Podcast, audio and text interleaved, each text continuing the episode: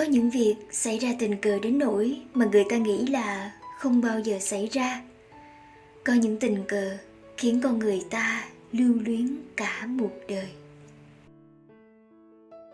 xin chào bạn đang lắng nghe tiếp phần 2 trong truyện ngắn không tên của Xuân Liên.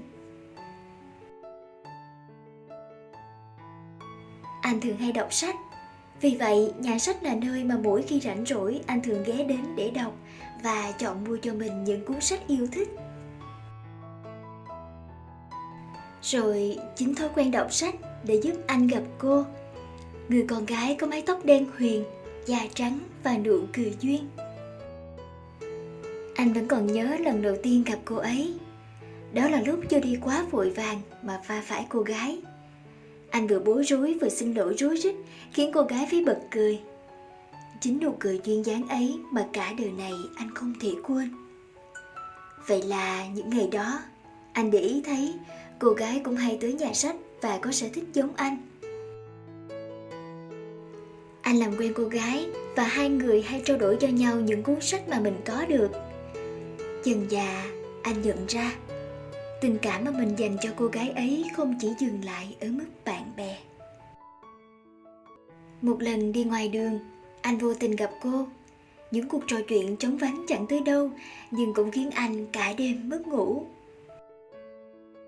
Có những việc xảy ra tình cờ đến nỗi mà người ta nghĩ là không bao giờ xảy ra. Có những tình cờ khiến con người ta lưu luyến cả một đời. Cô và anh vẫn thường hay lui tới nhà sách. Những cuộc trò chuyện không ngơi nghỉ, những lần không hẹn mà gặp khiến tình cảm anh ngày một lớn dần. Anh vẫn không nói ra tình cảm của mình, vẫn ngày ngày đến nhà sách đều đặn chỉ để chờ cô. Anh không biết mối quan hệ rồi sẽ đi đến đâu nữa. Nhưng anh chỉ biết hiện tại anh đang rất hạnh phúc, hạnh phúc vì được gặp cô anh đâu biết rằng cái hạnh phúc đơn giản mà anh đang có sắp vụt khỏi tay anh. Ngày cô thông báo, cô sẽ đi du học. Khiến tim anh thắt lại, bầu trời như sụp xuống. Anh không biết phải làm gì ngoài việc chúc cô lên đường bình an.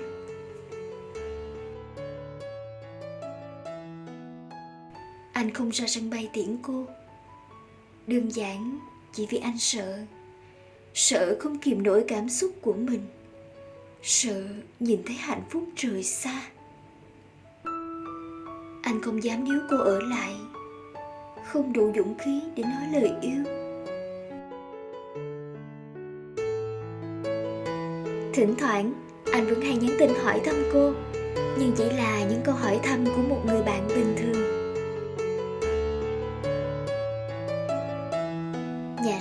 ngày ngày vẫn rất đông. Nhưng trái tim anh thì trống rỗng. Anh đang chờ đợi điều gì? Chờ một ngày lại tình cờ gặp cô trên phố. Chờ một ngày được ngỏ lời cùng cô. Anh sẽ chờ làm người yêu cuối của em.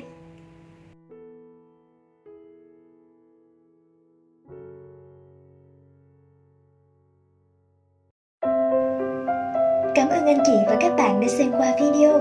Đừng quên bấm like, chia sẻ và nhấn nút đăng ký để xem nhiều video nữa nhé.